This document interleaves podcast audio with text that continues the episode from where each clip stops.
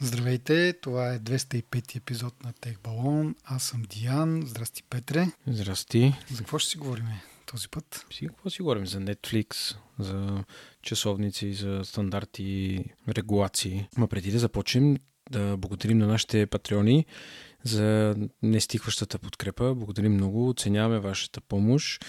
Благодарение на вас този подкаст се подобрява все повече и повече за останалите ни слушатели. Който иска да разбере какво е това Patreon, може да намери информация в бележките на епизода. Да, благодарим и ако в момента нямате възможност да ни подкрепите финансово, може да го направите по друг начин, като споделяте за този подкаст в социалните мрежи или на живо с вашите приятели познати, да ни пращате обратна връзка какво можем да подобрим или пък ако всичко много ви харесва, можете да напишете ревю, да ни оставите рейтинг под формата на звездички в iTunes или пък в Spotify. Това ужасно много ни помага да достигаме до повече хора и да дава все повече смисъл на този подкаст и да бъдем полезни на, на все по-голяма аудитория. Така че независимо какъв метод на подкрепа изберете, ние ще сме много благодарни. И говорейки си за подкрепа, в този епизод си партнираме с а, DFBG, чието джобборд ви очакват над 1200 fully remote позиции, подредени в категории като Java, .NET, Data Science, QA и още много други, които ще намерите на dev.bg на клоначета Remote или а, може да ползвате линка от бележките към епизода. Това е много по-лесно, бих казал. А, не забравяйте също така да проверите и специалните предложения на Facebook групата, наречена Remote IT Jobs България, посветена изцяло на отдалечения режим на работа. Благодарим на DFBG за тяхната подкрепа. И така, Продължаваме с първо с обратна връзка, както казах. Много се радваме на такава. Било тя нещо, което можем да подобрим или просто мнение на наш слушател. В случая Петър, но не този Петър, който е отсреща, ни пише във връзка с а, така кажа, моя лек рант относно Health приложението. В предния епизод говорих за това, че би ми се искало да има някакви нотификации и нещо, което такавата подбутва, когато примерно си по-малко активен или нещо от този род, като нали, моя рант е от гледна точка на това, че това го няма в телефона, но Петър ни пише, че това всъщност съществува при Watch, което мисля, че тогава го засегнах като, като вариант. Окей, въпросът е, че нали, би било добре да го има и само ако имаш а, телефон. Разбирам, че метриките са много по-скъдни по този начин, защото Apple Watch е постоянно с те, почита какво, как се движиш и така нататък. И, така нататък. и може да създаде много по-точна картина, но в същото време телефона също има сензори, които могат да бъдат използвани да се засича движение. Да не говорим, пак казах и предния път с моя Garmin Watch, той синхронизира воркаутите и стъпките с телефона, така че нали, не е съвсем осиротял iPhone и не, нали, не разполага с никаква информация и може да на базата на нея да прати някакъв notification, да каже, примерно, и движи се по-малко тази седмица или нещо от този род. Но както и да е, това, което ни казва Петър, като човек, който има Apple Watch, е, че всяка седмица в началото часовника има опция за дефиниране на седмичните цели и да казва какво е изпълнено през седмицата. Също така има и съобщения за промяна в тренда или пък ако някоя метрика е, е стабилна, което нали, е супер, пак казвам, но за съжаление е ограничено само до хората, които имат Apple Watch. Нали, то, и това до някъде е разбираемо, нали, защото нали, ако искаш да бъдеш нали, мотивиран по някакъв начин, купуваш си първо Apple Watch, да си отчиташ там движенията и второ, нали, то Apple Watch има и тази допълнителна функция. Но ми се ще нещо да има и за телефона. Петър също споделя, че преди време е имал някаква контузия, от която накуцвал и часовника му е казал, че засича че има нарушена стабилност в ходенето. Аз, доколкото си спомням, когато обявиха тази функция, казаха, че също съществува и за телефона. Тоест, самият телефон, докато е в джоба, също може да отчете някакви такива аномалии.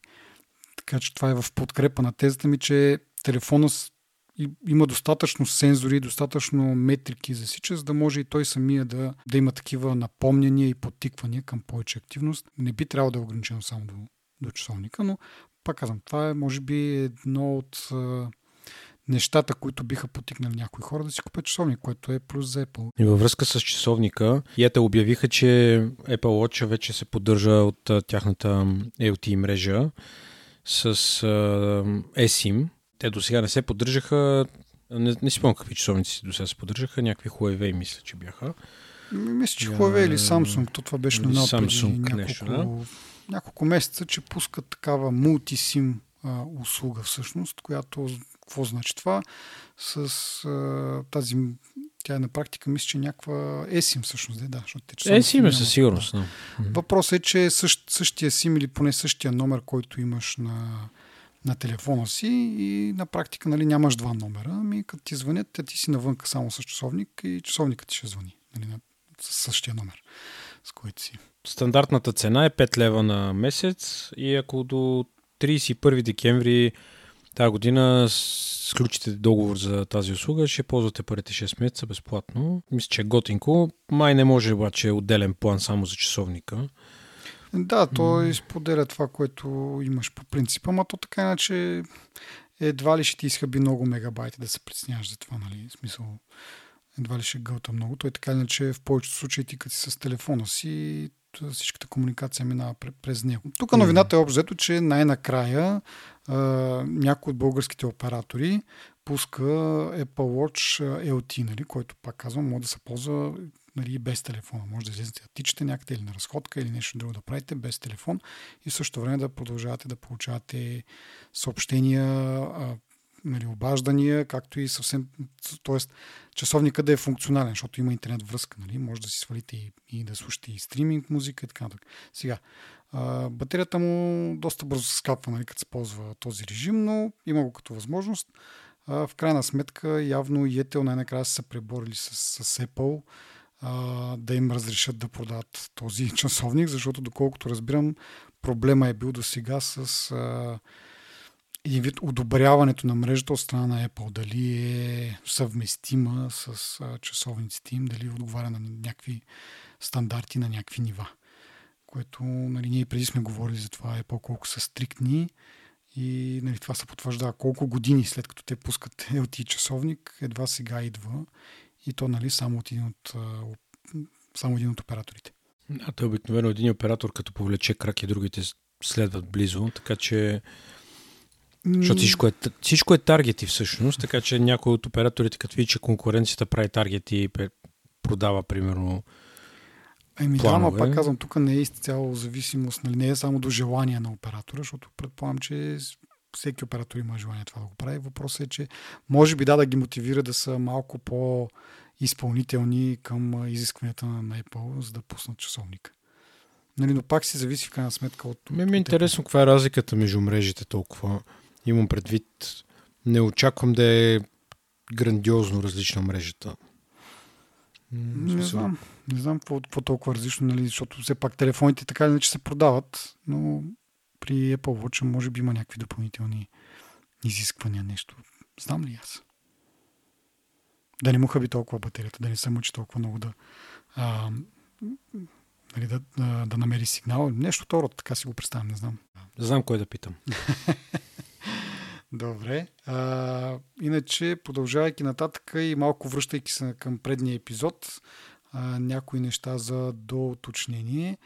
Първо, а, така, създаде се голяма драма, защо така Stage Manager, това е функцията нали, за менажиране на прозорци и специално на iPad с, а, с M1 процесор, ще може да се мултитасква с 4 а, прозореца, само на, на, на самия таблет, ако включите външен монитор, ще може и още 4, т.е. общо 8 приложения може да се мултитасква така са отворени едновременно. А, нали, много хора измрънкаха, защо така, нали, той а, M1 а, iPad има 8 гигабайта RAM, докато по-стари модели на iPad, въпреки че са примерно там, не знам, 12 мисля, че бяха предишните модели, някои от тях са с а, 6, а някои с 8. Там не знам дали сме го коментирали това, мисля, че да, че моделите с повече памет, като нали, то не е точно хард диск, но пространство нали, за сваляне на приложения. Също ако си купиш там 512 гигабайтовия модел, той идва и с повече RAM. А, но веднага нали, Apple отговориха много бързо на тия критики и казват, че то не е само въпрос на размер на рамта, защото то така иначе слабва. И точно заради това слабване а, са крият другите изисквания, за да може а, таблета да го прави, нали, този мултитаскинг в някакъв а, м- как да кажа, в приемлив начин, да, да не се жертва изживяването на потребителя, а именно от, от значение са и скоростта на, на обмен на данни с RAM паметта, който при по-старите модели явно е недостатъчно бърз спрямо M1 чипа и също така обмяна на информация и с а, самия, самото SSD, така да го нарека. Не знам, то, то там са просто някакви чипове, нали? Но да, SSD-то на, на iPad също си има различни нива и скорост на, на обмен на данни. Съответно, за да работи по-така читаво, му трябва по-бърз обмен на данни, да може да изкарва тази информация, която е записал на, на диска. То диск нали, не е много правилно се казва вече, защото нали, не е диск, ама да, разбирате ме, надявам се. И също има значение и това, те го наричат IO-то, спрямо външния монитор. И по-скоро това, че май по-старите модели не поддържат външни монитори или поддържат някакви ограничени параметри за външни монитори, на което нали, спокойно можеш да кажеш, добре, няма да го ползвам с външен монитор, просто искам да ползвам Stage Manager дори само на таблета, което е нали, разбираемо като довод, но нали, тогава влизат в сила предните доводи, като а, скорост на RAM паметта и скорост на, а, на, самия, на самото SSD. Така че това е отговора. Нали, разбира се, има и такава възможност, не малка, това да е, да е направено с цел нали, хората си купят нови iPad. Не, не е изцяло само това, поне така да може да се успокоим ние тук. Не е някаква дискриминация. Но всъщност е логично да има по-високи системни изисквания някъде бях чел част от оправданието им, нали, че има анимации, има неща, които нали, по-старите процесори най-вероятно няма да могат да се справят адекватно с тях, а пък те нали, много държат на не знам никога на български как да кажа user experience. Изживяването. Изживяването, да. да. Та, така че, нали, то може би край, то, това всъщност е отзад напред казано, нали? В крайна сметка това е нещо, което трябва да се случи. Да, и от друга страна не е казано, че сега, за сега това са, как да кажа, изискванията, но те могат да се променят. Може би Apple не са имали достатъчно време да оптимизират нали, изживяването, да работи смислено на, на по-стари таблети. Сега, това не означава, че със сигурност те ще го пуснат. Това не означава, че нали, това е някакъв един вид да се залъгваме сега или някакъв да се отишаваме. Да, те ще го пуснат.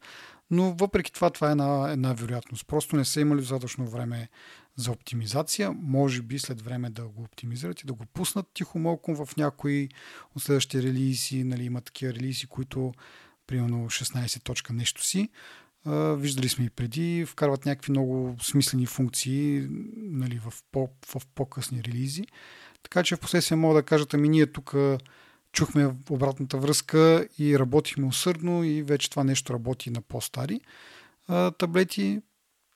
Това не е изключено. Според мен не е, нали, вероятността не е голяма, но пак го има. А, от друга страна става малко едно...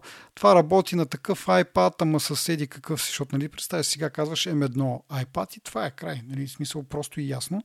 Докато, както казах, има модели на iPad с повече RAM, и на тях да кажем евентуално може да работи малко по-добре. Но ти представи си, нали, това ще работи за таблет, iPad, еди коя си версия, но само с 512 гигабайта дисково пространство. За другите няма да работи. Нали? И то е супер объркващо. Хората сега за моя работи ли, не работи ли, аз сега да си купувам аз не знам дали дори все още те са в продажба по-старите, но най-малкото нали, хората, които вече ги имат, няма да им е много ясно дали могат да се възползват или не.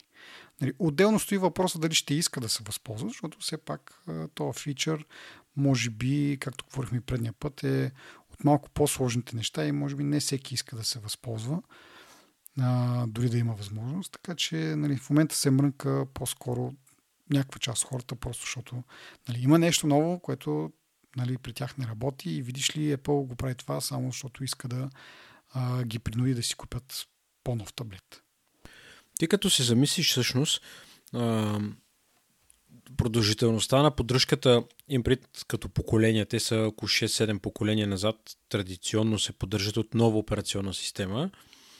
В повечето поддържани телефони, може би вече най-най-старите 6-7 поколения, има неща, които не работят адекватно. Нали ги няма. И примерно, ако iPhone, говорят и за iPhone конкретно, нали? да речем най-новите iPhone обикновено имат някаква нова работа в тях, които само те поддържат нещо. Да речем предния и по-назад, нали, примерно няма да ги поддържат.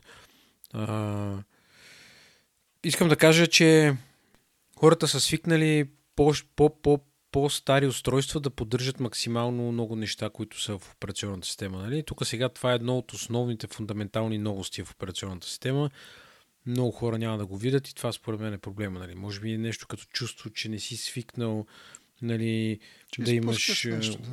Ми, не, не толкова да изпускаш, ми просто таблетът ти е адекватна, адекватен таблет, е, нали, да, дори може да си го купи от тази година и ти не можеш да, да ползваш някакви работи. Нали. Предполагам, че във времето това ще се размие и да речеме Stage Manager ще се появи на по-стари таблети. Ти го каза преди малко демо. Мисълта ми е с версиите на, на новите таблети. Mm-hmm. Не знам дали ще стане това да ама кой знае. Мисъл, аз не държа да го ползвам. Ма би било яко. Най-малко, аз не държа да го ползвам, защото ми е... А, на моят таблет му е малък екрана. Mm-hmm. И си представям, че ще бъде едно дребничко там да го Разбираш, смисъл. Да, не, да. А той това с според мен- USB-C ли беше твой или с Lightning? Не, с Lightning. Ага. Е, те продължават да ги продават с Lightning. Имам пред тези, които са Е, а, да, то е стан, да, стандартни. най-малкия, най-малкия iPad, нали? Мгм. А, да, стандартният е правилното, не най-малкият. Те се продават още с а, Lightning. Не знам какво ще стане, дали ще сменят на USB-C, защо не го правят с USB-C, може би а, а, не, аз всъщност знаеш какво знам защо? Защото, знаеш какъв е плюса на, на Lightning кабелите? Че чипа е в кабела. И на практика конектора, който е на, за Lightning, то е само конектор. Той в него нямаш електроника за управлението на зареждане, на трансфер на информация и така нататък. Докато USB-C е вътре в устройството. И това е нещо, което не, което, а, не пести място нали, на фона на, на, на това тук. И според мен е чисто проблем на дизайна. То не е проблем, прави, не са се напрегнали да го направят всъщност. Мгм. А, нали, това за по-старите таблети, отколкото да е нещо друго. Това ми беше много интересно един ден го прочетох, защото четох някаква статия, каква е разликата между USB-C и Lightning. И Lightning има още един голям плюс. Ако го напънеш под някаква форма, за да го щупиш, над 60-70% USB-C, понеже вътре то нали, е, е женски кабел, така да се каже. Нали, нямам нищо предвид сексистко, но нали, влиза вътре, Да. има една пишка, която такова. И има над 60% шанс да се щупи това нещо вътре. Разбираш ли? Докато при Lightning то е обратното. Да, да, да. И на мене ми се струва USB-C-то по-лемав конектор, точно заради това, защото той има, има дупка в нея, в- на, на, нали, на самия телефон има, имаш дупка, в, от която излиза едно нещо стърчащо, което влиза в, в кабела и някакси е някакво такова обърнато с хастара навънка се едно.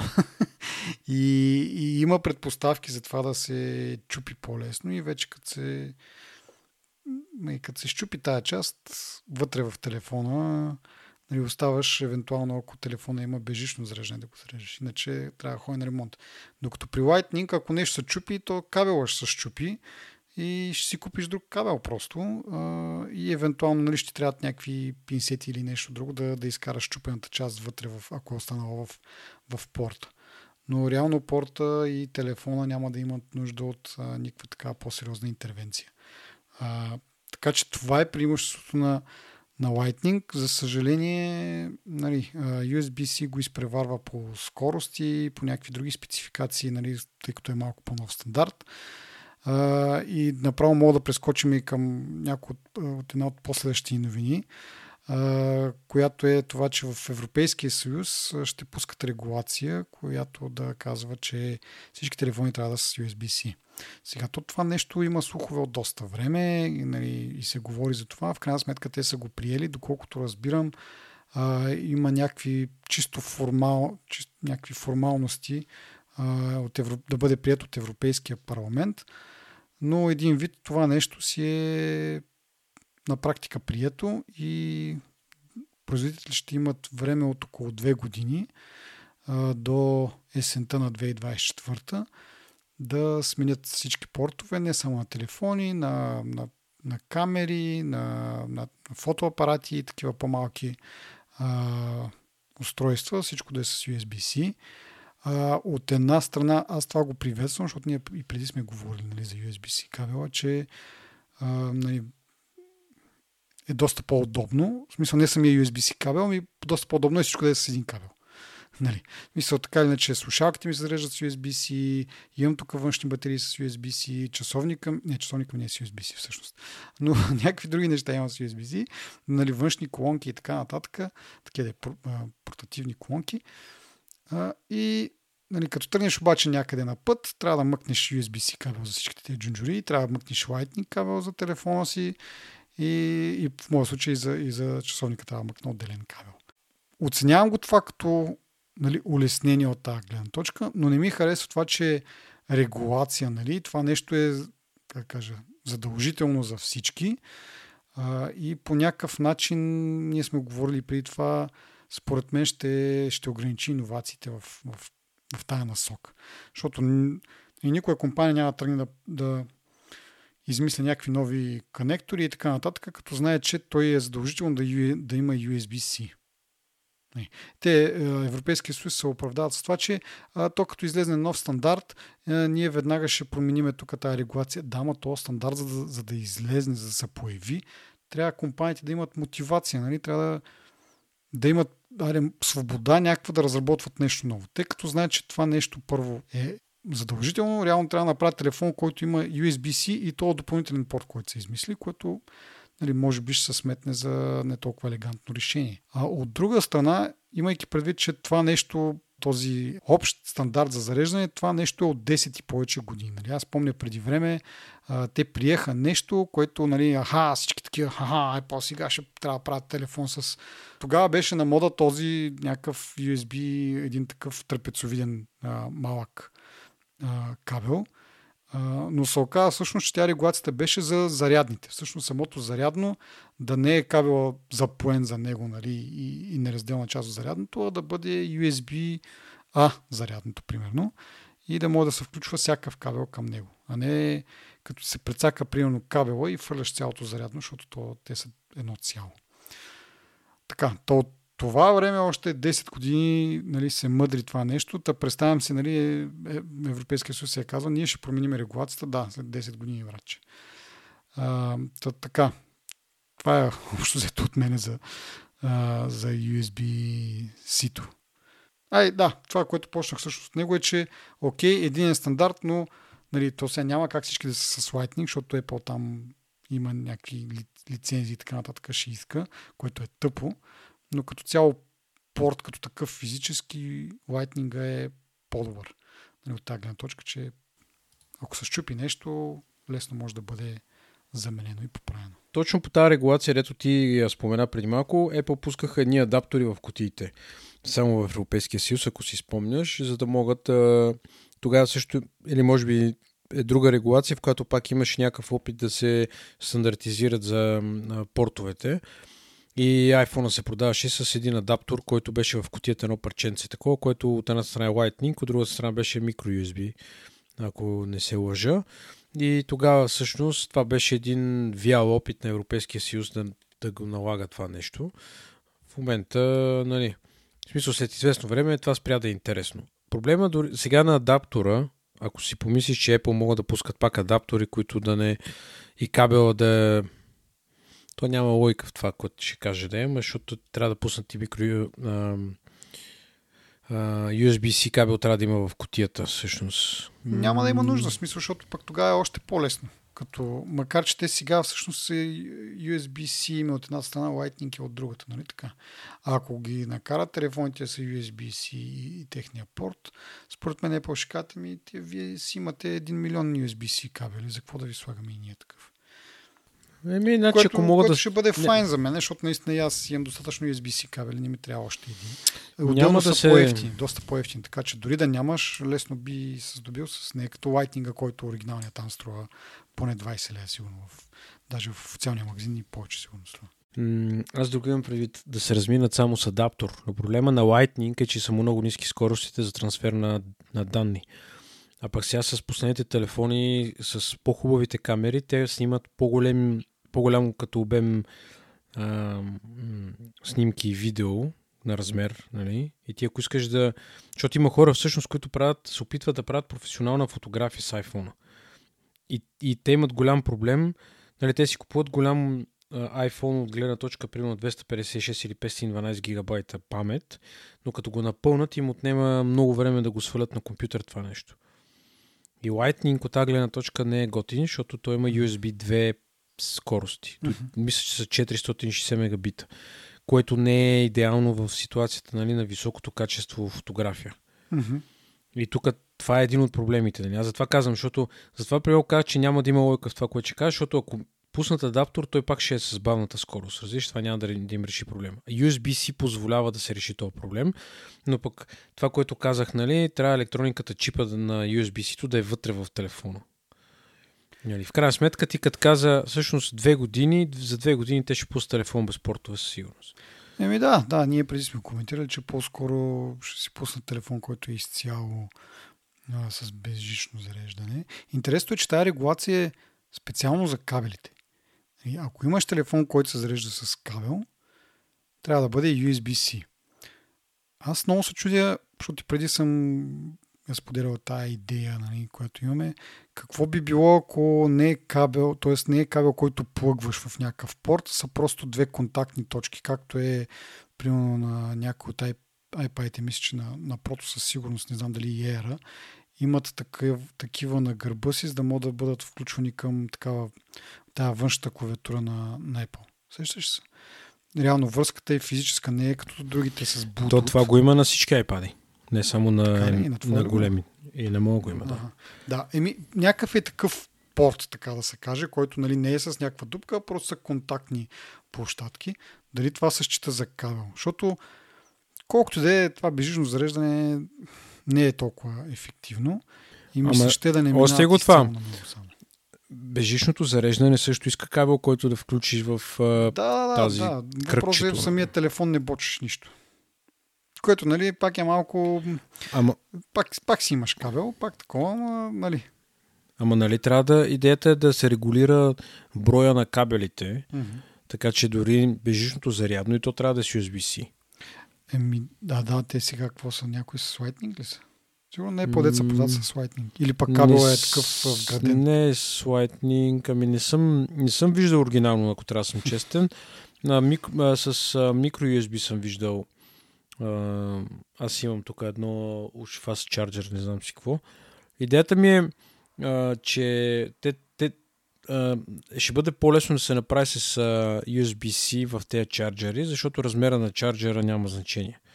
Защото ти не го носиш в джоба си, не го разбираш. Е, Не да, ти ама като тръгнеш някъде на път, го носиш. В смисъл би имало значение тогава. Тогава има значение, ама тогава се предполага, че имаш по-голям, нали, имаш място за багаж. Е, да, да. Пак да кажа, окей съм с тази стандартизация, защото нали, ще има един кабел, който ще носиш, не да се занимаваш пет различни кабела. А от друга страна не би трябвало да е нещо задължително и трябва да, ще, трябва да се остави нали, нормалния ход на нещата да доведат до това. Нали, защото то отдавна има слухове за телефони с USB-C, даже нали, по, няко, не някои, ми повечето им таблети с USB-C вече. Така че нека да кажеш, е, е, Apple не вижда а, поне преимущество, ама не, нали, не знае какво е USB-C. А, но за момента за телефона не е видяла смисъл. А, и тая регулация, пак казвам, дано да не доведе до нещо, нали, да, да знам аз. То нали, няма как да разбереме, ако нещо ще да бъде измислено, но не е измислено за тази тъпа регулация, ама аз имам някакъв такъв пак казвам, е това с контактните площадки би ми харесал много повече. Просто го... Така и така, ако ще е бежично, нали, имаш някаква плочка там, на която да го поставиш под определен начин. А, също и с площадките, ама нали, anyways. Да не говорим, че може да го направите с магнит, който да ги алайнва нещата и да не е нужно чак така да е толкова прецизен. MagSafe. Да, MagSafe и така. Първото нещо за тия контактните, тази площадка, за която споменаваш, тя предимно се използва за периферия в момента. И може би няма силата да носи на високо напрежение. То не е високо напрежението да има, комуникацията в периферията не е мисля, че е малко по-слаб тока. Както и да е. Но друго иска да кажа. Важният въпрос тук за тази регулация е какво, какво казва тя за нови технологии. Защото ти си прав, че ако това ще спре иновациите, нали, те трябва да имат някаква задна вратичка, която да позволява след 2-3 години, какво ще е USB-D, примерно, mm-hmm. като излезе нов стандарт, нали, то стандарт като се наложи, ама той как да се наложи, когато е наложен един стандарт твърдо. Да, да. Нали?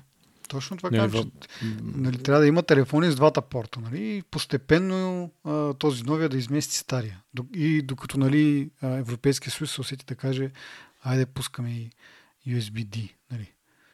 Абе, много е, много е, затова казвам, много е заплетено и не бие това нещо да се урежда по този начин с някакви тромави, нали, виждайки тия институции колко са тромави.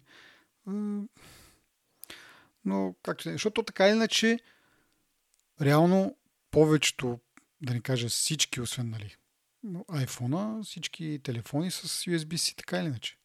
Айде да, някои преносими такива портативни устройства, като фотоапарати, камери, може би все още не са, нали, слушалки и така нататък, макар че не знам, аз слушалки поне не съм виждал скоро произведени слушалки да не са с USB-C.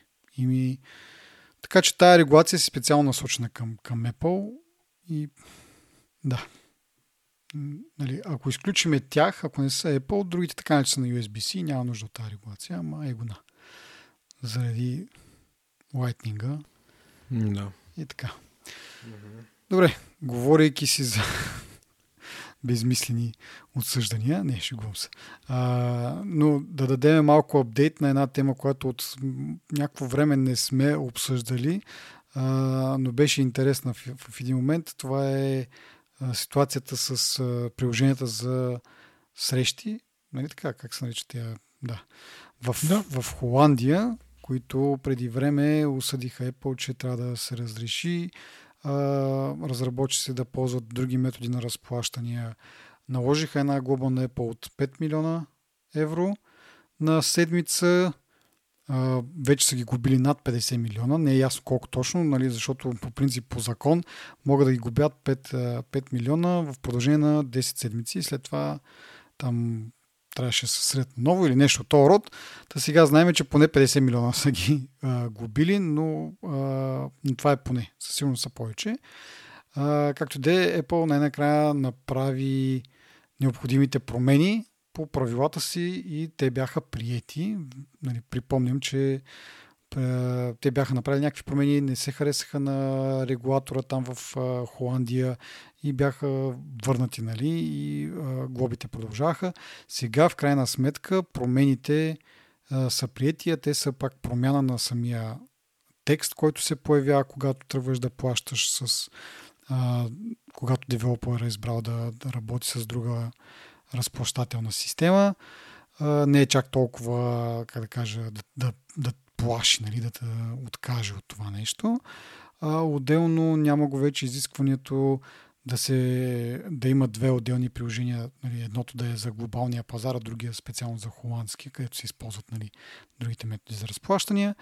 Както и това не е нужно девелоперите да избират между това дали да бъдат с Apple тип плащане, нали, разпределителната система на Apple, дали да бъде с някакво външно или пък с линк, който води към веб страница, на която има пак а, външен метод на разплащане.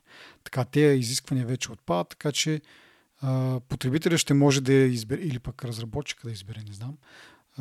Може би ще бъде добре нали, да се остави потребителя да каже, окей, искам да платя чрез Apple, или пък не, не ме кефи, искам да платя с моята си кредитна карта директно. Така, Та това отпадна. Яхо Ихи, реално погледнато, отстъпката обаче, ако се използват тия другите методи на разплащане, не Apple-ския, е само 3%. Нали.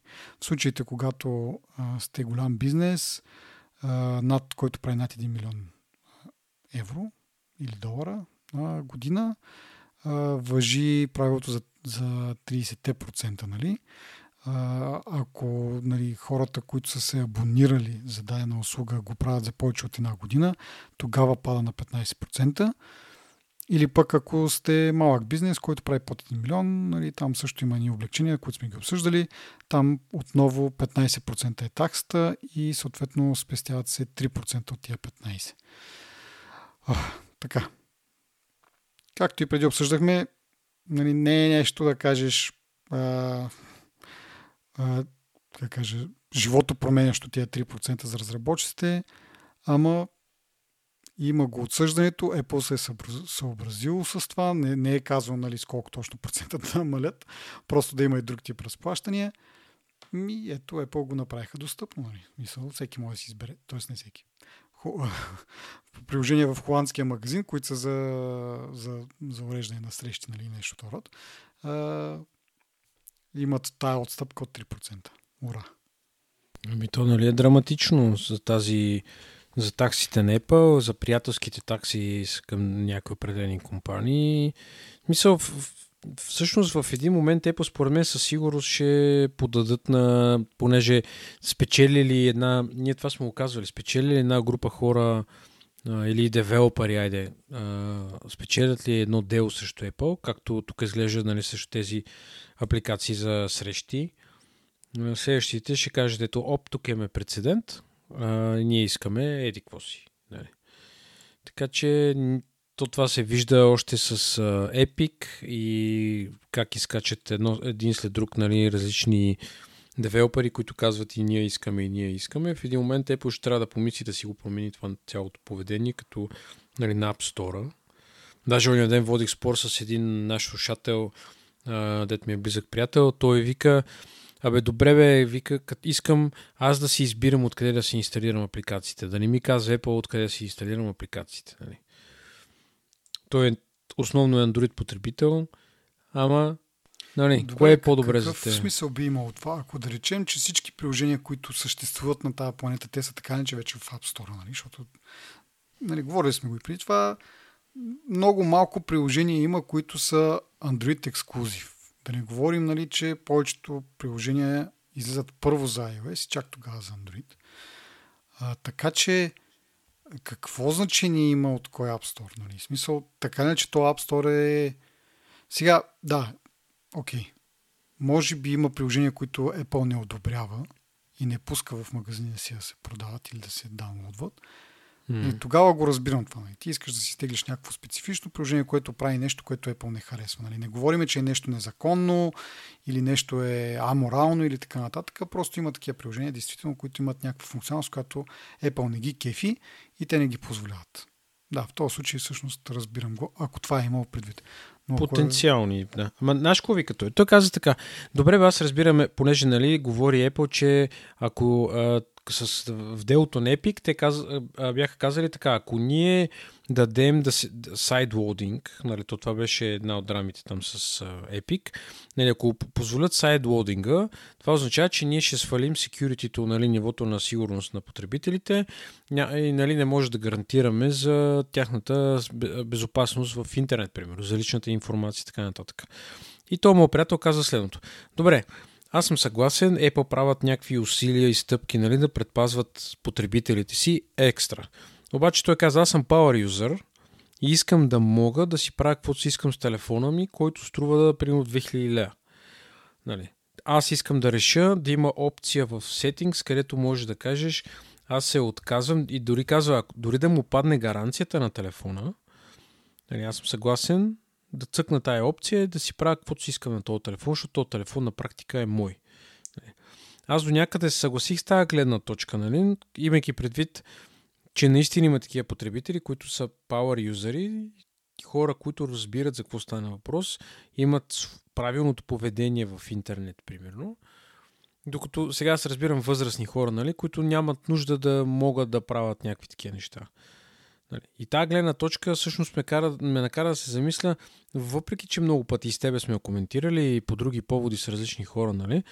а, винаги ме е карало да, да, да мисля, че затворената екосистема е по-добрата екосистема. Аз и сега го вярвам това нещо. Вярвам, че затворената екосистема на Apple е по-добрата, затворена, е по-добрата екосистема, но има някои доводи, които са, са верни и са правилни и аз всъщност не можах какво да му кажа на, на човека, нали? защото това си е така. Нали? Mm-hmm. Да, Сега... еми, няма лошо смисъл. А, как да кажа? Ми, ние не държиме да сме 100% прави винаги, нали, нашо да е най-най-най, просто различни, м- различни философии, може би, как да го нарека. Така че да, не, може би power юзерите не ги кефи това, други хора пък се кефят на, на това, че да се чувстват сигурни. И така, може би отговора е, ако си power юзер, искаш да правиш каквото си искаш с телефона, ползваш Android. Нали, което е малко, как да кажа, много генерално, защото все пак а, може пък да се кефиш на нещата, които прави Apple хардуерно и в повечето случаи софтуерно, но точно тази специално специфика нали, на iOS те дразни и би искал да я няма, но какво се прави? Живота не е перфектен, не е идеален. А, така че трябва да се правят някъде някакви компромиси. Аз така мога да, да, да отговоря. Сега има една друга страна. Истина е, че Айде, примерно, ще дам пример с моят телефон, който вече е пета година жив. 10S, като изключим, че батерията му нали, е, видимо е деградирала. Нали. Всичко останало му работи както деня, съм го извадил, в деня, в който съм го извадил от котията. Наистина, това е факт. И не съм сигурен колко други телефони могат да се похвалят с това нещо. Нали?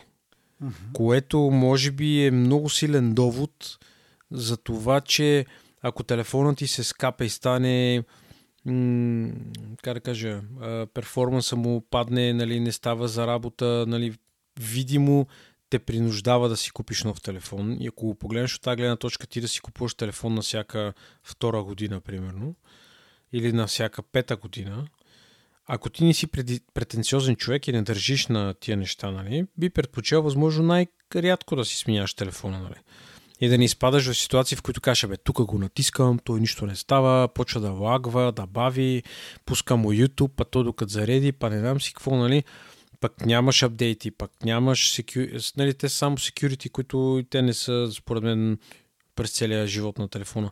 Мисълта ми е, че има плюсове и минуси тази ситуация, включително и с... Нали, но, но тази, това упорство на Apple, което особено в случая с а, тези холандските ап, типове за запознанства, нали, а, нали, е оправдано, защото това е едно от нещата, които ще почват да им рутат къщата от карти.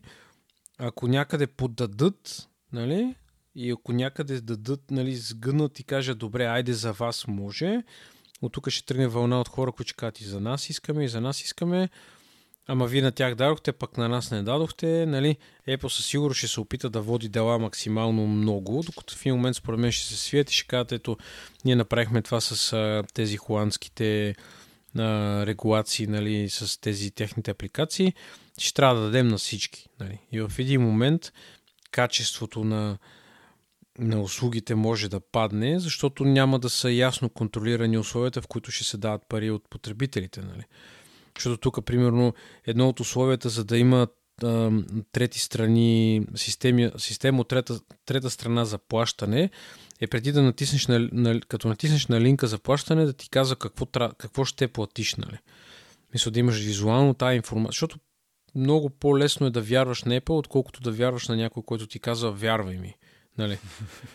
И нали, Apple, Apple казват вярвай ми, нали? Ама... Е, да, не, ма Apple са не са някакви... Да. Да, те не са пет човека. не са пет човека програмисти, които да кажеш, нали, те са си, нали, друго си е компания с история и така нататък. Нали, спирам да рантвам, но това иска да кажа само, нали, че това е, ще създаде опасен прецедент и затова и са готови да дадат 50 милиона и повече, за да, нали, за да забавят целият процес и да си намерят вратичка, в която да излязат. За жалост, Европейския съюз е доста, доста а, такъв, като те захапе, не те пуска, докато... Да. Така че нали, няма къде да ходят според мен, ще се ще сгънат и след това ще тръгнат и следващите и ще бъде вече, нали, ще изпадаме в ситуация, в която user experience или изживяването ще бъде на по-низко ниво. Да, обаче така, обърни че... внимание, че те какво губят в случая. В смисъл прецедент се създава, да, но реално те продължават да се събират таксите, правят една отстъпка от 3%, които те така иначе най-вероятно плащат на тези а, системите за, кар, за, за карти Visa и MasterCard, нали, най- най-големите основните. В смисъл, там на тая верига за тези онлайн плащания са навързани една камара нали, компании и съответно Apple, когато обработва плащане от твоята Visa или MasterCard, те плащат на, на Visa и MasterCard някаква такса. Мисля, че тя е между 2 и 3% там нещо от род. Нали. Много удобно, нали? много, много добро съвпадение, ама не е точно съвпадение. Те после са направили сметката.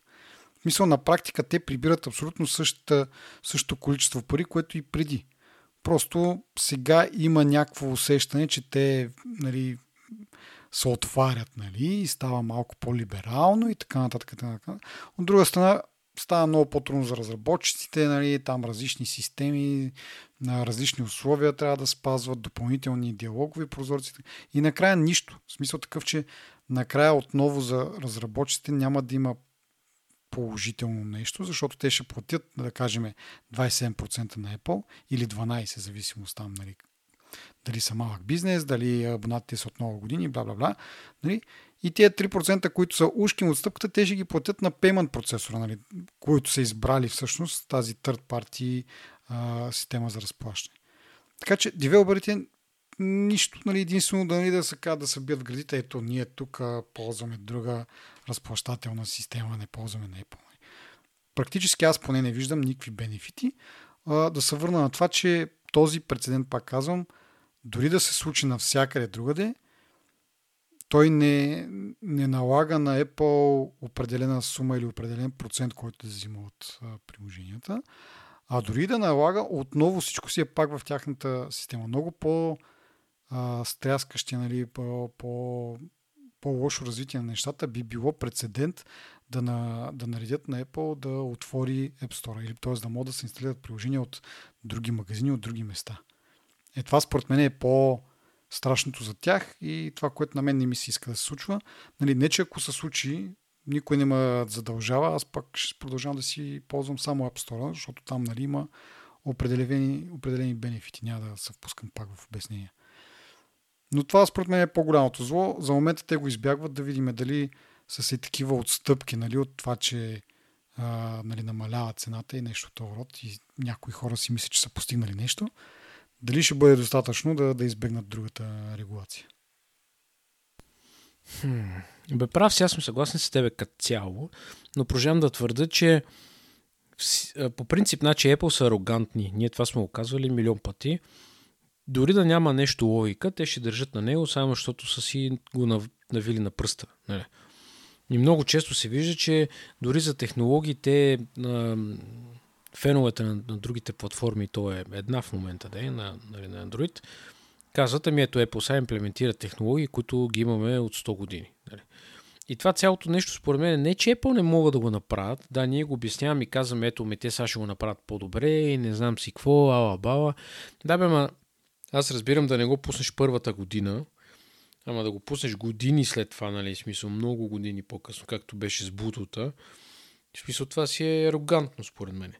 Същото, същото нещо мога да го кажеш и за тези системи за разплащания, за сайдлоудинга от друг App Store и така нататък. Нали? И мисълта ми, по принцип, моята теория е, че когато Apple трябва да отстъпат от тяхната позиция, което би им накърнило егото по-скоро, нали, това, това е прецедента точно, който нали, означава, че всеки може да откъсне по-малко от, от, от тях нали, на практика. Нали, сега ще е тази система за плащания, която реално няма да ги накърни. Има, после ще дойдат други, които ще кажат, че искат сайт лодинг, после ще дойдат трети, ще искат трето нещо. Нали, това ми е мисълта. Иначе аз съм съгласен с тебе, като кажеш, нали, те няма да го усетат, но тук според мен е въпрос на това, защото ние сме си го казали, че го искаме да е по този начин, а не защото нали, има логика или защото е по-добре за потребителите или каквото ще да е. Сега може да има гледната точка, че потребителя може да се обърка къде да плати, как да плати и така нататък. Нали? Но факт е, че като има избор е по-добре, отколкото да го няма този избор. Така че Нали, то конфликт според мен ще се разреши съвсем скоро, защото Европейския съюз няма да отстъпи от тази позиция, пък на тях ще им мръзна да плащат по 5, по 5 милиона, по 5 милиона. Ема не, то вече това спира. В смисъл, нали, това, Еми, това то е новината спира, в случай, ама... че в крайна сметка холандските там агенции или какво е регулатор ли е, най-накрая е доволен от промените, които Apple са направили и прекратяват нали, това по-нататъчното джавкане и, и, и, и таксуване нали, на някакви глоби. Нали, но както казваш ти, това всъщност създава прецедент. Ще видим къде другаде ще изникнат някакви дела, малко по малко и дали е пълно в крайна сметка няма да реши, че ние се занимава на част по лъжичка и директно ще нали, направи тия правила да са валидни за целия свят. Да видим, О, не, ще се борят. Не, не, не, ще се борят за с всеки, само и само това да не стане глобално от същ... имам пред да го свичнат, нали, да кажат айде за всички. Mm. Така ми се струва сега да, да може би си прав. По-скоро е в техния стил това нещо. Ми да, мисъл единствения вариант, който виждаме, нали, да каже, айде, то няма вече смисъл. Ама то за тях те имат колко вече? 300 милиарда станаха ли? Мисля, те имат толкова много пари, че спокойно могат да не знам, да имат собствени закони. да качат краката на маста и си починят. Yeah. Добре. Айде да поговорим малко за Apple в положителна светлина. и пак е свързано с а, нали, сигурността и нали, тези функции, които представят в телефона. А, ще има възможност в iOS 16, ако отвориш сайт, на който има капча, телефона автоматично не точно да я попълва, а да гарантира, че ти си реален човек. Нали? Вече няма да се цъкат тия неща. Намерете всички картинки, в които има светофар, зебра или нещо друго, нали? които на мен са ми досадни, досадни, защото има някакви такива случаи винаги, които са на ръба. Сега тук има ли или няма нали, автобус на тази картинка, защото там, примерно, сянката на автобуса е попаднала в а, този квадрант. Така както и да е. Apple решава този проблем, а, като нали, служи като гарант, че човека, който ползва този телефон и отваря този сайт, всъщност е реален човек. Няма нужда от такива проверки. Сега, това на мен ми направи впечатление от гледна точка на това, че ние преди а, много години, всъщност изрових дори даже епизодът, 116 епизод, което е горе-долу преди 4 години, момент само да видя, а, септември 2018 година сме го публикували. Даже октомври също. Октомври 2018 година сме публикували този епизод, в който говорим за една система на Apple, а, която има за цел точно да определи дали а, този телефон реално човека, който го ползва, нали, действията, които се извършват, са от реален човек. А, тази система базира, нали, прави някаква, как кажа, оценка на базата на телефонни обаждания, които се получават, имейли, които се получават и се изпращат, нали, като съответно а, важно е бройката и времетраенето, не времетраенето, а бройката по-скоро и периода, в който примерно ти си получил за един ден 5 обаждания или 10 обаждания или нещо от този род. А, Apple нали, не гледа кой ти се обажда, не ти гледа мейлите и темното, за да прецени дали си реален човек, а просто на базата на тези метрики оценява дали този телефон реално се ползва от човек за някакви реални нужди или просто е някакъв телефон във ферма. Не знам дали си гледал, има такива клипчета, как има примерно 20 телефона наредени един до друг. Един човек само цъка там нещо, примерно някакви реклами, нали, рефрешва някакви страници, за да трупа нали, някакви импресии или нещо от това. Mm-hmm. Та, нали, тази технология има за цел да бори точно такива ферми, нали, да, да види дали телефона се използва по някакъв смислен начин. А, и тогава, когато сме си го говорили това преди 4 години, а, всъщност накрая телефона нали, смята, пресмята всичко, което се върши там и излиза с една цифра и я праща на Apple. Нищо повече, само една цифра която говори дали това е реален човек или не. И на база на това Apple няма как обратно да ревърс инженирне и да каже да, този човек е получил 5 обаждания, 23 мейла и е изпратил 3. Нали? Няма такова нещо, но просто се получава една цифра, в която е показател колко е реален човек. Та, да се върна обратно на новината с капчета. Мисля си, че точно тази система ще се използва и за това. Нали. А, а, генерира се някакъв, а, някакво ниво на, на сигурност, че това е реален човек и това се предоставя на девелопера на услугата, която искаш да достъпиш. Нали? Сега тук вече трябва да има девелопера да е решил да приеме това, което Apple му праща или телефона му праща, като а, някаква индикация, че това е реален човек, за да не му иска кепча. Нали, това е, да кажем, условието, но нали, ако се случи а, на, наравно с а, а, предния път, нали, говорихме там за паролите и за премахването на паролите, така това е още едно улеснение, в което телефона реално а, ти служи като някакъв а, показател и, и ключ за разни услуги, които искаш да ползваш. То това нещо в един момент сигурно ще дойде и в macOS. Много яко. Ми да. Това с, кеп, с капчета, в смисъл, наистина трябва да се заобиколи по някакъв начин.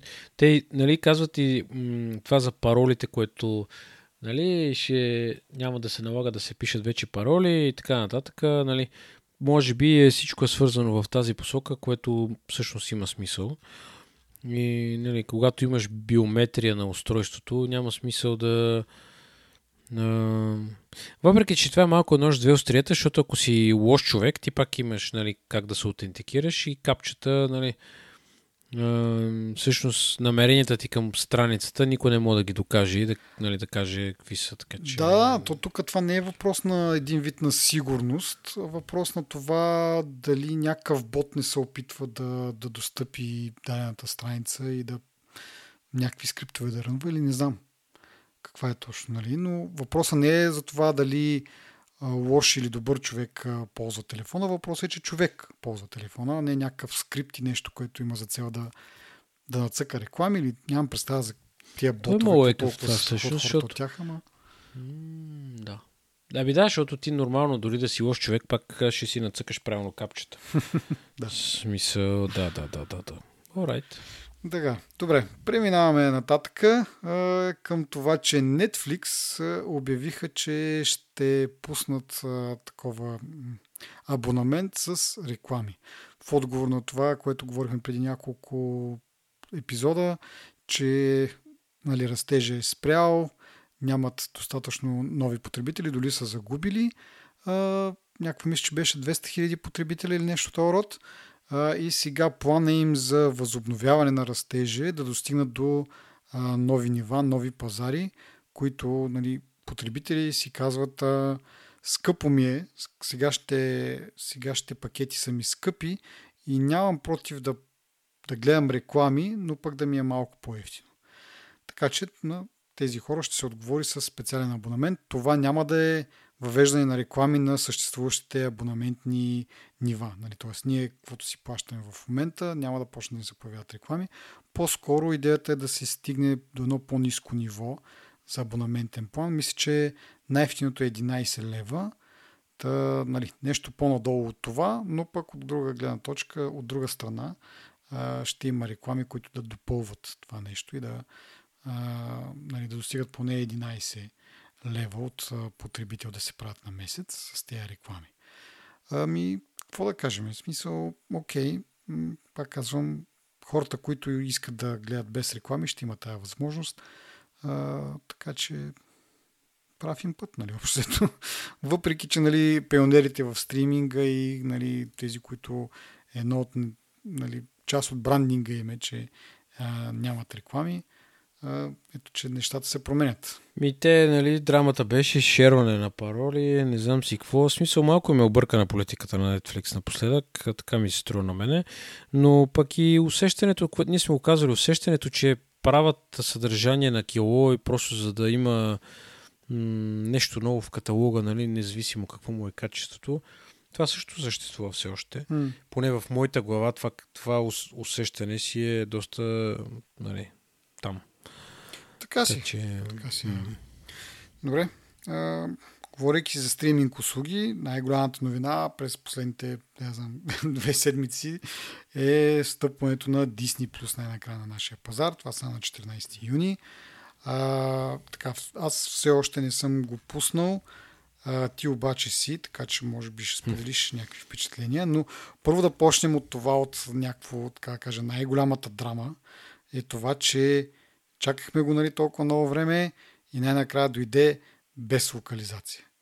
Което нали, малко е, не малко е доста странно. Първото, което е. Второто, нали, смисъл едно от едно, е, е, довода им беше, че те искаха да го пуснат повече на т.е. да пуснат изведнъж на повече пазари. Нали? Това им беше довода за забавянето. Те мисля, че година, може би, се забавиха с пускането. А, нали, което е малко странен довод, но още повече е странно, нали, че за тая една година, през тая една година можеха да поработят върху локализации. Още повече нали, това са филми, които вече са излезнали а, и са преведени, защото са ги дали примерно по кината нашите, някои от тях може би на, нали, по телевизия, с доблаж дори и така нататък и така нататък. Но не, нищо от това го няма. И забавното е, че всичките реклами, които съм виждал и онлайн, и по-скоро на телевизора, всъщност, като съм гледал реклами, което беше на... Аз не гледам много често телевизор, обаче ми се е запечатал, че доста масивна така рекламна кампания дръпнаха по, теле, по телевизията, по телевизиите. И когато даваха някакви откази от а, филми, те бяха с български субтитри. Нали, смисъл. и в същото време, накрая, нали, като кажат Disney плюс дрън, дрън, дрън, и пише с ситния шрифт, това вече се вижда и на онлайн рекламите, услугата е на, на английски, нали, смисъл съдържанието и а, приложението вътре, не знам точно как го бяха сложили като, като нали, послание, но идеята беше, че приложението и съдържанието вътре е изцяло на английски. Което, окей, по принцип, нали, друг е въпроса защо не е, ама може ли да даваш реклама, в която хората като говорят и отдолу има български субтитри и в следващия момент ами всъщност нали, с ситния шрифт тя е на, на, на английски и супер малумието. Нали? Като, ако стигнем до там, че нали, Дисни, нали, детски филмчета и едва ли не това е единствената причина да имаш Дисни. Не е точно, нали, защото имат някакви там сериали и така нататък, които са смислени, но нали, като кажеш Дисни, просеща за анимации и тези неща да ги няма преведени да могат да ги гледат децата, просто какво, какво, какво правят? И пак да кажа, това са неща, които вече са излезнали, преведени са, Дисни не държат правата за тия преводи или не знам каква е причината да не могат да ги ползват. Интересното, че има на румънски неща, обаче на български няма. Но това, което ми друго ми направи впечатление, това, което първо кажа за рекламата. Рекламата е навсякъде, на автобуси, на билборди. Вчера, один ден бях в София. Не, вчера бях в София. Непрекъснато навсякъде има реклама на Дисни. Но не знам. Аз тук поразцъках сега. Не сега, имам пред... преди малко. По-рано някакви детски и така нататък. Всичко е на, на английски, нали? Е, да. Еми, децата ще почакат малко с гледането на детски. През това време ти успя ли да гледаш нещо? Нали, както казах, ти, ти вече имаш слугата. Аз, понеже бях малко на почивка, съм нямал време, въпреки че разгледах горе-долу като каталог какво имат, но нямам практически впечатление. Ми, моето първо впечатление е, че го няма усещането на килото, дето го споменахме в Netflix. Има много неща но повечето неща, които гледам, като в каталога им предвид гледам, са неща, които изглеждат много качествени и квалитетни. Mm-hmm. Даже доста. Те са разделени на категории, както е в HBO, нали, на различните студия, които ги правят. Нали, имаш Disney, Pixar, Marvel, Star Wars е отделно дори изкарано. Mm-hmm. Имаш National Geographic, където има самолетните катастрофи, всъщност, които ми, ми хареса. А, имаш на Star това, което е на а, Fox. А, Fox и Star, мисля, че това са а, от едно студио, защото досиета Хикс, да речеме, тето ти преди малко ми подсказа, нали, в тази категория Star а не е в а, отделна нали, на Fox. Но има известни заглавия, много интересни неща има тук. Мисля, че можеш спокойно да си убиеш, да я знам, два месеца да зяпаш неща, които...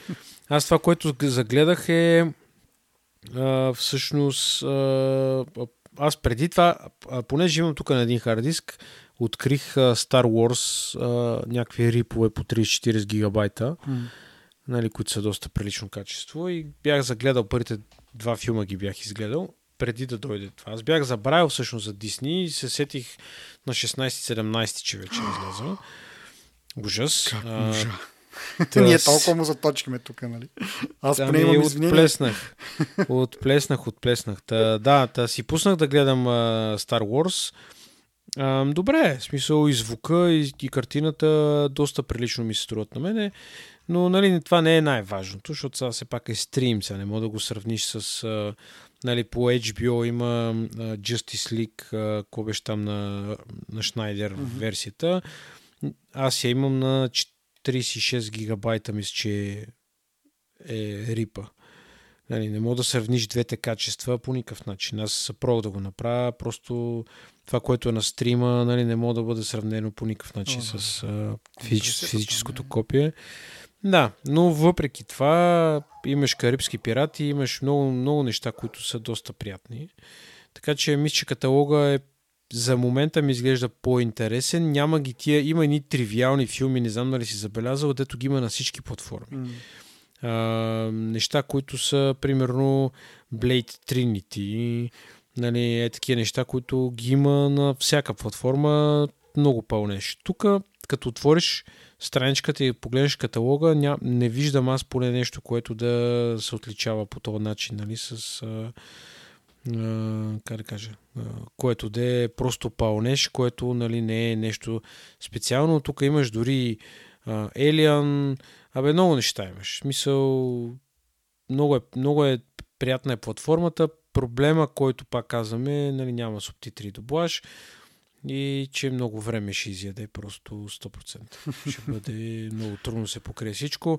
Аз съм човек, който обичам да гледам неща. Проблема ми е, че гледам неща, които вече съм гледал, защото заспивам много бързо mm. и да не ме яд после, но да, има някакви работи, които са интересни и така. А, мисля, че трябва да го пробваш, поне да го пробваш, да видиш нали, за какво стана въпрос и вече да прецениш дали твой use case да. нали, се покрива, но, но да. Мисъл... Като каза, пробваш, за... забавното е, че дори няма траял период. В смисъл не можеш да го активираш за месец, за седмица, не. Просто ако искаш да ползваш, плащаш си колко е, 16 лева и тогава ползваш. Което, нали, пак, нали, не е болка за умиране, но ще да е един добър жест и така, поне една седмица. Една седмица, нали? Не е нещо да кажеш да изглеждаш се, да дадеш един месец, да изглеждаш, нали, Мандалориен, там, Оби-Лан Кеноби, нали, новите сериалчета, деца, нали, така супер хайпнати и, и да затвориш. И една седмица, ако дадат, поне да можеш да се ориентираш какво що. Ето, всъщност имаме обратна връзка от Петър отново, от преди малко, който в друг имейл негов ни пише, нали, че пуснал си е Disney Plus и за него е било изненадат, нали, че нали, няма субтитри и така нататък. И казвам, нали, най-безмислено похарчените ми 16 е лева. Нали. И това е тъпо, нали, защото ти влизаш с някакви очаквания. Сега, нали, не е видял ситния шрифт, не е видял тези, тези неща, нали, не, е, не, е, не е видял новините, защото и в новините веднага го записаха това. И човек е, нали, най-логичното нещо е, нали, Дисни, знаеш ги, плаща си 16 лева и осъзнава, че всъщност няма да мога да ползва тази услуга, децата му да могат да гледат Дисни филмчета. И сега предполагам, че ако им се оплачеш там нещо, мога да си поискаш рефънд, ала бал, нали? но това се разправи. Да пуснат един трайл за, за една седмица, няма да... Нали. Освен ако Интересното... не си някакъв мега утра, а, как да го кажа, безхаберник, дето по цял ден няма какво прави. За една седмица може да им изгледаш половината каталог. Нали, не ходиш на работа и по цял ден само дяпаш филми. Нали, ама колко са такива хора? Колко ще загубят? Много е странно това. Другото, което е странно е, че имаш само една тарифа. Нали, нямаш mm-hmm. планове, нямаш варианти, както е в Netflix, примерно, нали, да не е HD или да е Full HD или там какви бяха за 4 стрима, да, за 5 да. стрима, за един стрим. Нали. Тук имаш а, флат, нали, твърдата ти сума, която е там 16 лева и от тук натам, нали, а, имаш няколко профила, които можеш да направиш. Не съм пробвал шерването на акаунт, не знам как работи, но мисълта ми е, че нали, имаш имаш нещо, което е твърдо. Не можеш да избереш, примерно... Ми то малко като HBO-то. HBO-то е така. Но пък HBO-то е далеч по-ефтино от друга страна. Е, да, то колко е? 3 евро? 4 евро? 4 нещо евро, сорта? мисля, че е максималното, което там, ако нали, има някакви бонуси. М, Да, да го кажем е 4 евро, което е двойно по-ефтино от Disney. Сега, нали, не говориме тук за контент и това какво ще получиш, просто нали, чисто фактически. А, и там имаш, нали, някои филми са HD, някои са 4K, нямаш различни тиери. Сега тук не знам, пак казвам, нямам практически опит. Всичко ли е 4K или има ли така индикация кое какво е? Или... Не знам честно казано как да, да ти отговоря на този въпрос. Аз това аз го гледам на 1085 телевизор, но А ти на телевизора ли имам- го инсталира? Чакай сега да почна тогава друг въпрос. На телевизора ли го инсталира или на PlayStation? На PlayStation, Мгм. защото ми е тъп телевизора тук. А, На умния телевизор не съм още. Има време да стигна до него. На PlayStation го инсталирах. Навигацията в application е нормална, мога да си скипваш нормално. Нали, това ще не да е ми следващия въпрос. Превъртането как е? Да. С 10 Превъртането, секунди. най-големият ни проблем е, да, доста добре. А, какво? В Смисъл, абе, адекватно е направено. В смисъл, за, за парите си, пак казвам, каталога, апликациите, нали, начина по който е структурирано и така нататък, дори вътре в, с- дори на сайта да го отвориш, имам пред в браузър, Мгм. се вижда доста прилично се вижда съдържанието. Нали, не е мес, не е каша. Малко Netflix напоследък ми е едно такова кашаво, нали, което ти прекамендва да гледаш какво е ново, нали, така нататък. Най-ми, аз това, което си мечтая, знаеш какво е? Да дойде да дойде платформата, която аз като съм изгледал 3 или 4 филма, това, което ми показва на първата страница, да са някакви препоръчени неща, които са свързани всъщност с това, което съм показал като интерес. Mm-hmm. Разбираш? Защото, примерно, е тук, пример, един пример, грозната Бетия има в каталога, аз няма да се да го гледам това. Няма нужда. В смисъл, аз разбирам, сега съм нов потребител, нали, не, нали ако приемем, че има такъв. Да, да, ако приемем, че, че те учи, нали? Но във времето, примерно след един месец, след два месеца, нали, да, да почне да ти филтрира малко от малко съдържанието, да ти показва отпред това, което на тебе наистина ти е интересно какво, на базата на това, какво си гледал. Да. Нали, това го няма никъде, де. В смисъл, това не го кам като минус. Е, Netflix теоретично го има. Disney. Еми, теоретично на практика а, препоръчва ми неща, които са Нали, то там пък е точно ам, другата крайност. Нали. Смисъл, препоръчва ми само неща, които... Смисъл, нали знаеш как, като слушаш, а, примерно, Spotify или Apple Music и си направиш радио от една песен, и не, и, а, не, всъщност, като си слушаш лайбрарито, от време на време на мен ми прокарва, прокрадва ми песни, които ги нямам в лайбрарито. Разбираш, в смисъл, лека, полека се опитва да те да разширява кръгозора, ако щеш. Нали. В Netflix има, има го това нещо с рекомендването, обаче то е толкова тясно концентрирано върху това, което си гледал три пъти, нали, при нас, защото гледам наемни уби, а, серийни убийци или някакви такива. И голяма част от нещата, които виждам, са нали, документални филми за убийства и така нататък, които са добре дошли, но от време на време нали, имам нужда. Проблема с тия платформи като цяло е, че имат прекалено много съдържание, което ти няма как да разбереш какво има там и какво няма там. Разбираш ли смисъл? Не, не можеш оптимално да се възползваш от платформата и аз не знам как може да се реши този проблем. Как може като нов потребител да виждаш това, което м- Е. може би някакъв сървей трябва да има в началото. Почваш или с, нещо... почваш с нещата, които знаеш. Почваш с нещата, които знаеш, че са на услугата, искаш да ги гледаш и оттам нататък. Сега, а, не знам, Disney Plus има ли възможност да рейтваш филмите, които си гледал? Това е отличен въпрос, чакай да видим. Защото в HBO Max има секция For You, но ти като нямаш опция да, да рейтваш филмите, то това предполагам го базира на това, което си гледал. Да, ама ти може си гледал нещо и то не ти е харесало. Ама HBO Max няма как да знае това дали ти е харесало или не. Съответно ти дава препоръки на базата на това, какво си гледал. Сега, евентуално, ако не си го харесал и си спрял да го гледаш, може би има някакъв алгоритъм, който да му каже това, но ако все пак си го изгледал до край, нали, няма как това да се знае и съответно рекомендейшните може понякога да лъжат. Нали. Иначе, относно това, нали, пак като почнеш, идваш с това, което знаеш и искаш да гледаш, аз бях прина... приятно изненадан, че има досиета Хикс. Ние няколко пъти сме го това, че аз и, нали, оставаме да изгледам последния епизод на досиета Хикс и всъщност даже във връзка с Disney Plus съм го казал, че силно се надявам в каталога им да има неща от Fox, защото нали, досиета Хикс са на, на Fox по принцип. А, и много се надявах те да са там, за да мога да си да изгледам последния сезон и да затворя тази врата, нали, да, да знам. Изгледал съм ги всички досиета Хикс, стига вече там, защото имам ини а, ни приложения, които нали, си маркирам какво съм изгледал и там винаги си ми седи досиета Хикс с оставащи 11 епизода или там 12 епизода, колко е последния сезон, да ги изгледам. Сега вече най-накрая ще мога да го направя. Е, ти легално. какво си спомняш на практика ти, примерно, си гледал до някъде преди 5 години и сега трябва да догледаш. Ма ти какво си спомняш от това, което си гледал допред? Еми, има ли връзка между 11 и 12 сезон? В смисъл, има... Ще изгледам той, пак 11 епизод. 11... Той, той беше 6, 6 епизода, нали? Не, те са 11 сезона. Имаш при 10 и 11. Защото 9 сезона е основната да, линия. Да, да, да. 10 сезон е 6 епизода, 11 сезон е пълен, нали? 10 сезон по-скоро беше като тизър, като да, да видят как, как е настроението на хората, дали ще да. го приемат окей, okay, защото беха минали няколко години.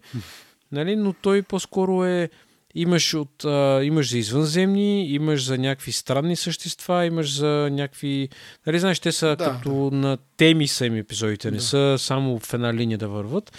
Та от всяка линия, от всеки имаше типаж имаше по един или два епизода, което аз го намерих за много интересно, нали? В интересни си. Ама аз съм фен дес, да. може би аз не се броя. Но въпросът ми е ти да кажеш, нали, аз тук сега ще догледам, а ти помниш какво е било преди това, Еми, че ще да почна, ще изгледам, пак казвам, ще изгледам 10 сезон, който, нали, той е само 6 епизода, няма да се загубя кой знае колко време от това.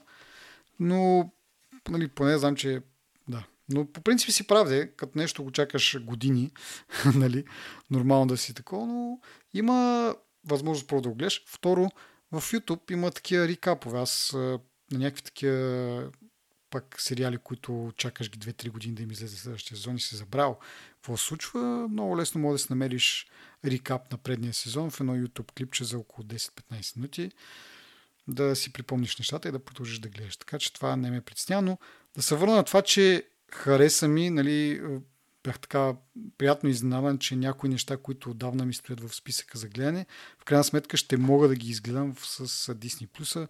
Има там и научно популярни неща, които започна да гледам на, в Netflix. Uh, Strange, One Strange Rock или нещо от род се, се казваше. Научно, нали, такива научно популярни филми, документални, uh, които разказват примерно за експлор на планети и бла бла бла, няма значение. Но нали, интересно ситуацията е, че аз почнах да го гледам в Netflix. Той е примерно е 10 епизода един сезон. Мисля, че е само един единствен. Но на 5-6, докато го гледахме с децата, и в един момент изчезна от Netflix. Нали? То е лицензирано съдържание за някакъв период от време. Изчезна и ние на, на половината на, на сезоните не че са свързани. Нали? Всяк, всеки епизод си е с отделна тема за възникването живота на Земята, ходенето на Марс и така нататък. Нали? така че няма да има нужда да, да, да си припомняме предните, но просто изчезна. И примерно 2-3 години нали, не се връща. Е, трябваше да дойде Disney Plus нали, с тези National Geographic, както това е проекта National Geographic, за да можем да си го догледаме, така да се каже. Надявам се и в някакъв момент да пуснат и Blue Planet, че и там имам 2-3 епизода, които все още не съм изгледал. Но така е, това са бели кахари така да се каже. Но да, гледах каталога, новите Марвел филмчета, а, нали, ще излезнат в някакъв момент. Има някои стари, които не съм гледал и искам да гледам. А, така че да, звучи приятно. Пак казвам, нали, с тази уловка, че няма субтитри, няма доблаш, аре субтитрите, нали, тези филми, които са, са за субтитри, аз би ги гледал, не, не ми трябват субтитри, но Доблажа ми е малко тъпо, че го няма за, за някои филми. А, и така, да видим сега колко бързо се появяват новите филми, защото нали, излезна там то новия Доктор Стрендж. Мисля, че е по кината или е минал по кината, нямам представа, но а, чакам го да видя кога ще се появи в а, Disney+. Как се казва? В uh, Multiverse of Madness, нещо това. Няма го още.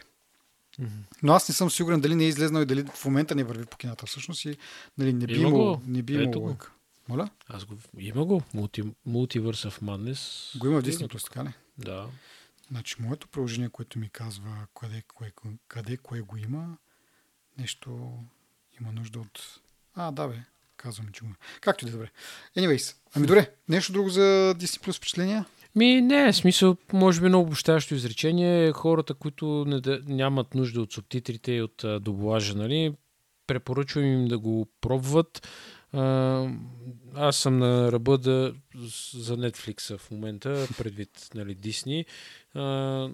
За момента няма да го спирам да е съответно Netflix, но Disney нали, много ме впечатли с обема на, на нещата, които не са буклук. Да. Нали, така ще го кажа. Това е много важно. Много съдържание, което не е пълнеш, както каза ти по Да, да, да, да, да. Няма пълнеш там. Mm-hmm. Това е. Или дори да има е толкова малко, че той се слива с това, което не е пълнеш, нали, и общото изчезва на фона на, нали, на другото, така че, нали. Но мисля, че за всеки има по нещо. Виждам анимации, има анимации за възрастни, за деца, а, ужаси, примерно American Horror Story. Аз съм впечатлен, че го има тук, защото това за мен е едно от най-така Еми, те неща идват от Fox. Това, иска, това е и другото, нали, освен нали, някои неща, които ние сме гледали едно време, нали, случая за X-Files, но има и по-такива adult oriented неща, нали, малко по-грубички, не е типичното Дисни съдържание, нали, където принцеси и не знам си какво и, и Джак Спаро, нали. Uh, има си малко по-такива сериозни филми, които идват uh, там от, uh, от закупуването на Fox uh, нещата. Така че, да, не, не е само цветя и рози. Да, да. да. така че... Приятно е, приятно е. Да. Така че да не радвам повече. Да, само да допълня за пробването на хората. По-рано казахме за споделянето. Мисля, че до 7 акаунта могат да бъдат създадени, но едновременно могат да гледат 4, 4 отделни акаунта, така че това да се има в предвид. А, и така. Ами добре. Това е всичко от нас, нали? От мен, да. Добре. Благодарим на нашите слушатели, нашите патреони за подкрепата, нашите партньори от DFBG и отново да насърчим хората да ни станат патреони, да ни подпомогнат, за да можем да развиваме още повече този подкаст към, към по-добро и към по-качествено съдържание. Или пък да споделят за нас, да ни пишат, когато имат мнение по нещо или пък нещо можем да подобрим според тях или в крайна сметка да ни направят ревю, слаш рейтинг в iTunes, в Spotify, както казах в началото, това ужасно много ни помага да достигаме до нови слушатели, да бъдем полезни на повече хора. Благодарим ви още веднъж. До следващия път. Чао!